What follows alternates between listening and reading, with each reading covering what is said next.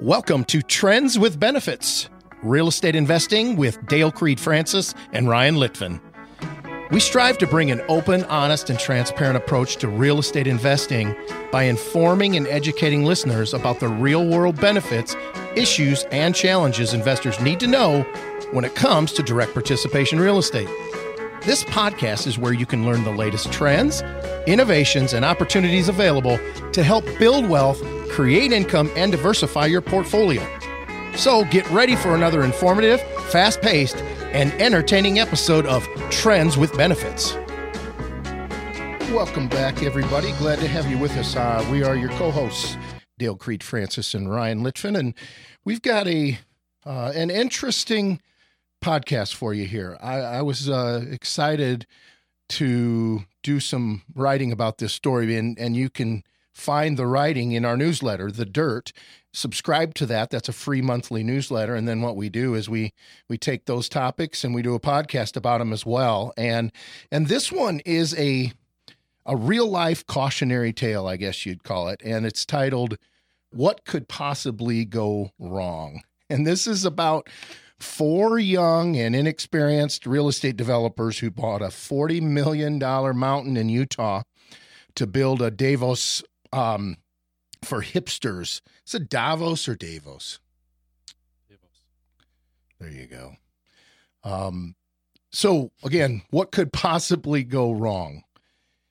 It has been over 10 years since the four young men who created Summit Series, which is a super exclusive ideas and wellness conference. Uh, they had announced that they bought a fading Utah ski mountain for $40 million to get this, Ryan, build a utopian community peopled with Silicon Valley's top tier.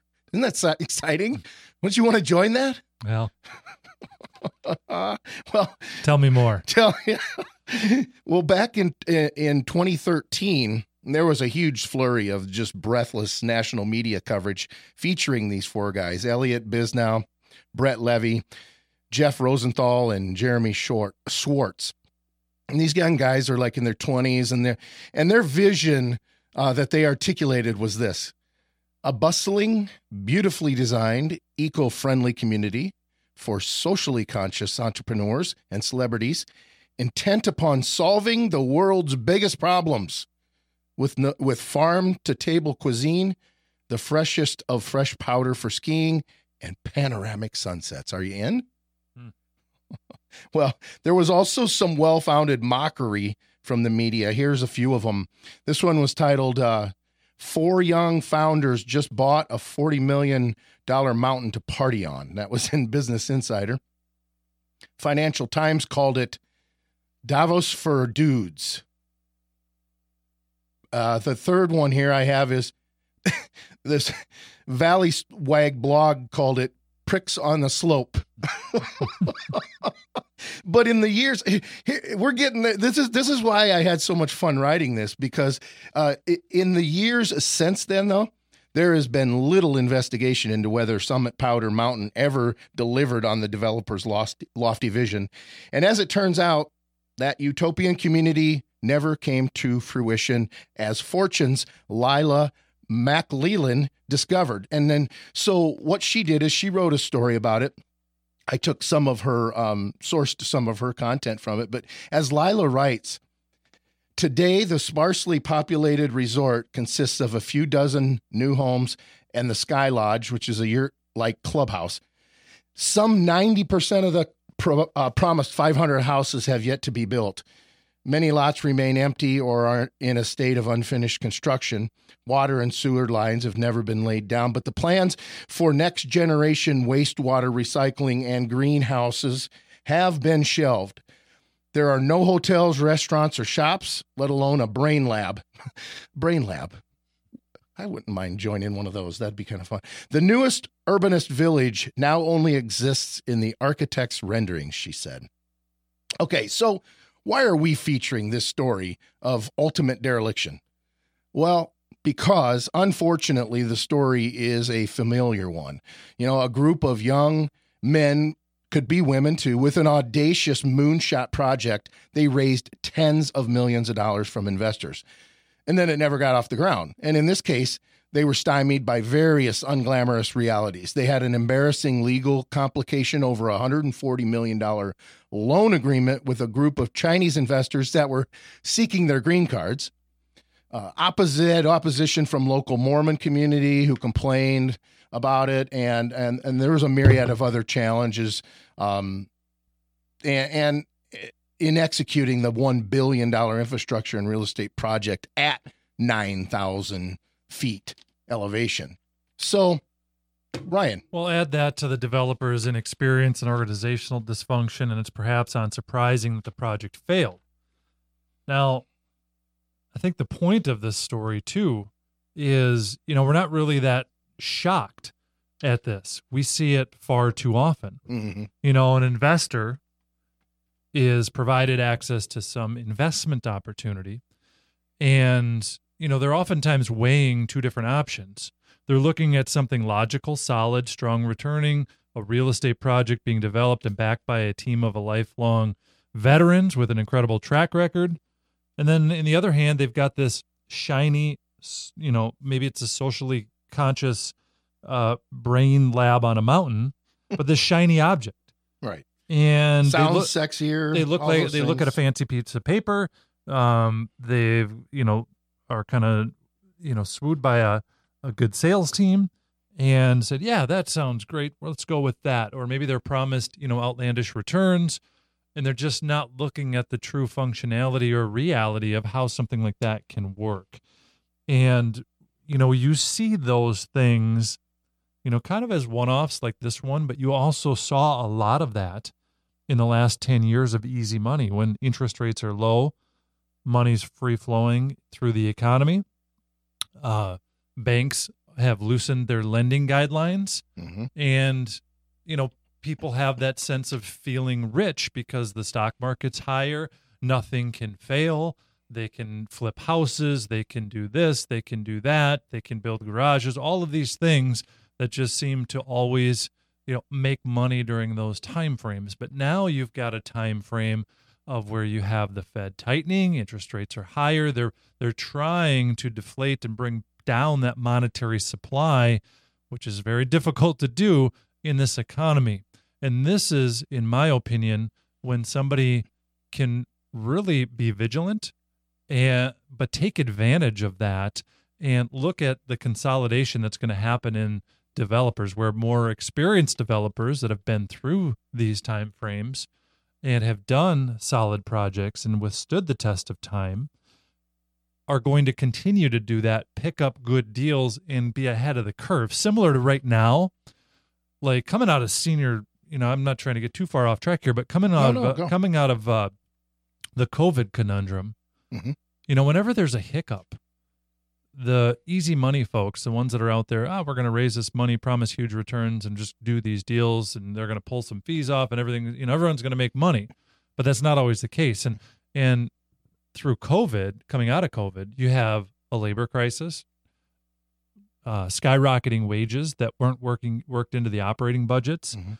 and everybody. You know, we've seen so many developers all but halt any new developments on senior living just it's come down to where there's only probably a handful of them, you know, in Minnesota where we're located. Now we've continued though to to build on that, and the purpose of that is the demographics haven't changed. It's an epidemic for seniors to have that care and those options. There aren't that many options available. Right. And in three years from now, or four, or five, or two, nobody knows. But when, you know, things start to get a little looser again, and then you'll have, you know, people come out of the woodwork. Oh, now let's build, build senior and do this thing. But by plowing Yeah. through that right now, like we are, you're able to be ahead of that curve so that in two or three years, you have that supply and you're going to have how many, you know, how many options available for those seniors uh, and nobody else has them and so you're going to you know you're going to you know arguably control the supply so i think the point of this at least to me in my opinion is there's all these shiny objects that are out there and people are always flipping from one thing to the next but not looking three years out they're only looking today and you got to look three years out or more Yeah, you do. I, I to, to your point, um, yesterday, a, a, a gentleman called me. He said, "Hey, um, my buddy gave that knows you gave me your number and said maybe you can help me. My mom is we're looking to get her into. Uh, she's pretty active. She's 80, but we need to get her into a place in the like the next 60 days and roughly this one area of the uh, Twin Cities and and the thing was is that uh, we have properties in those air in that area. They're full, and we're building another one, but it won't be done for another ten months or eleven months or whatever it is. And I said, "Boy, the timing just isn't. You know, it isn't right there." But he's he's like, "There's I." We don't have any place for her to go. She's going to have to start looking outside of the area she even wants to live, which is unfortunate mm-hmm. because people, they, you know, she's always been in that area. She knows people, she knows the stores, she just feels comfortable. But unless she can get access to a place to live in her area, she's going to have to go to another city. He said, you know, it's it's just going to be her reality if we can't find it. And right now they can't. So No, and demographics don't change. People are getting older and we're going to need those services and I think it's going to be a big problem for the senior population. And so to provide that service from an intrinsic value is of course um, very rewarding, um, but also from a monetary and business standpoint too. To continue on, I mean, three years ago, uh, there was I think fifty some senior buildings that were under construction in the Twin City. You know, in, in mm-hmm. and I think there's less than a handful right now, mm-hmm. and people just freeze in the face of challenges and maybe don't have the foresight to continue.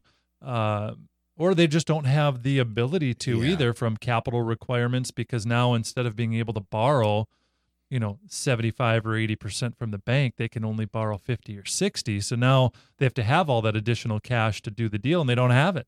Right. Uh, and um, and that's a problem too. So uh, yeah so continue on with mm. the looking yeah. into the future and being ahead of the curve. Hindsight right? You know people say well why didn't i invest in this? Why didn't i do this? Why didn't i do this? Look at what happened here. Mm-hmm. oh hindsight hindsight hindsight. Well have the foresight to not have to say hindsight in the future Boy, good point. And and we've been just talking about the senior space. Our apartment buildings, that that whole space we're in, it's it's the same thing. You still look at uh, where we're building those and the demand that is there is incredible. So, yeah, we're we're I guess we're still one of the the few left doing it standing because we've we have the experience, we have the long term uh, experienced team, the strength financially and so on. So yeah, time is uh, time is actually good. And look, do we fault these these young guys' unwavering ambition to do this this mountain utopia community? Well, no, not necessarily. Uh, what is most surprising to a lot of people, including us, in retrospect, is is just how willing and eager investors were to back that project that never made a whole lot of sense. So, you know, I guess it goes back to the sayings like uh, you not all that glitters is gold, I guess, or perhaps my favorite is um, all hat, no cattle, because you know the story sounds good or whatever. But uh, as Lila of Fortune, she wrote, this particular build out, mostly stalled ski resort, feels almost too on the nose as a metaphor.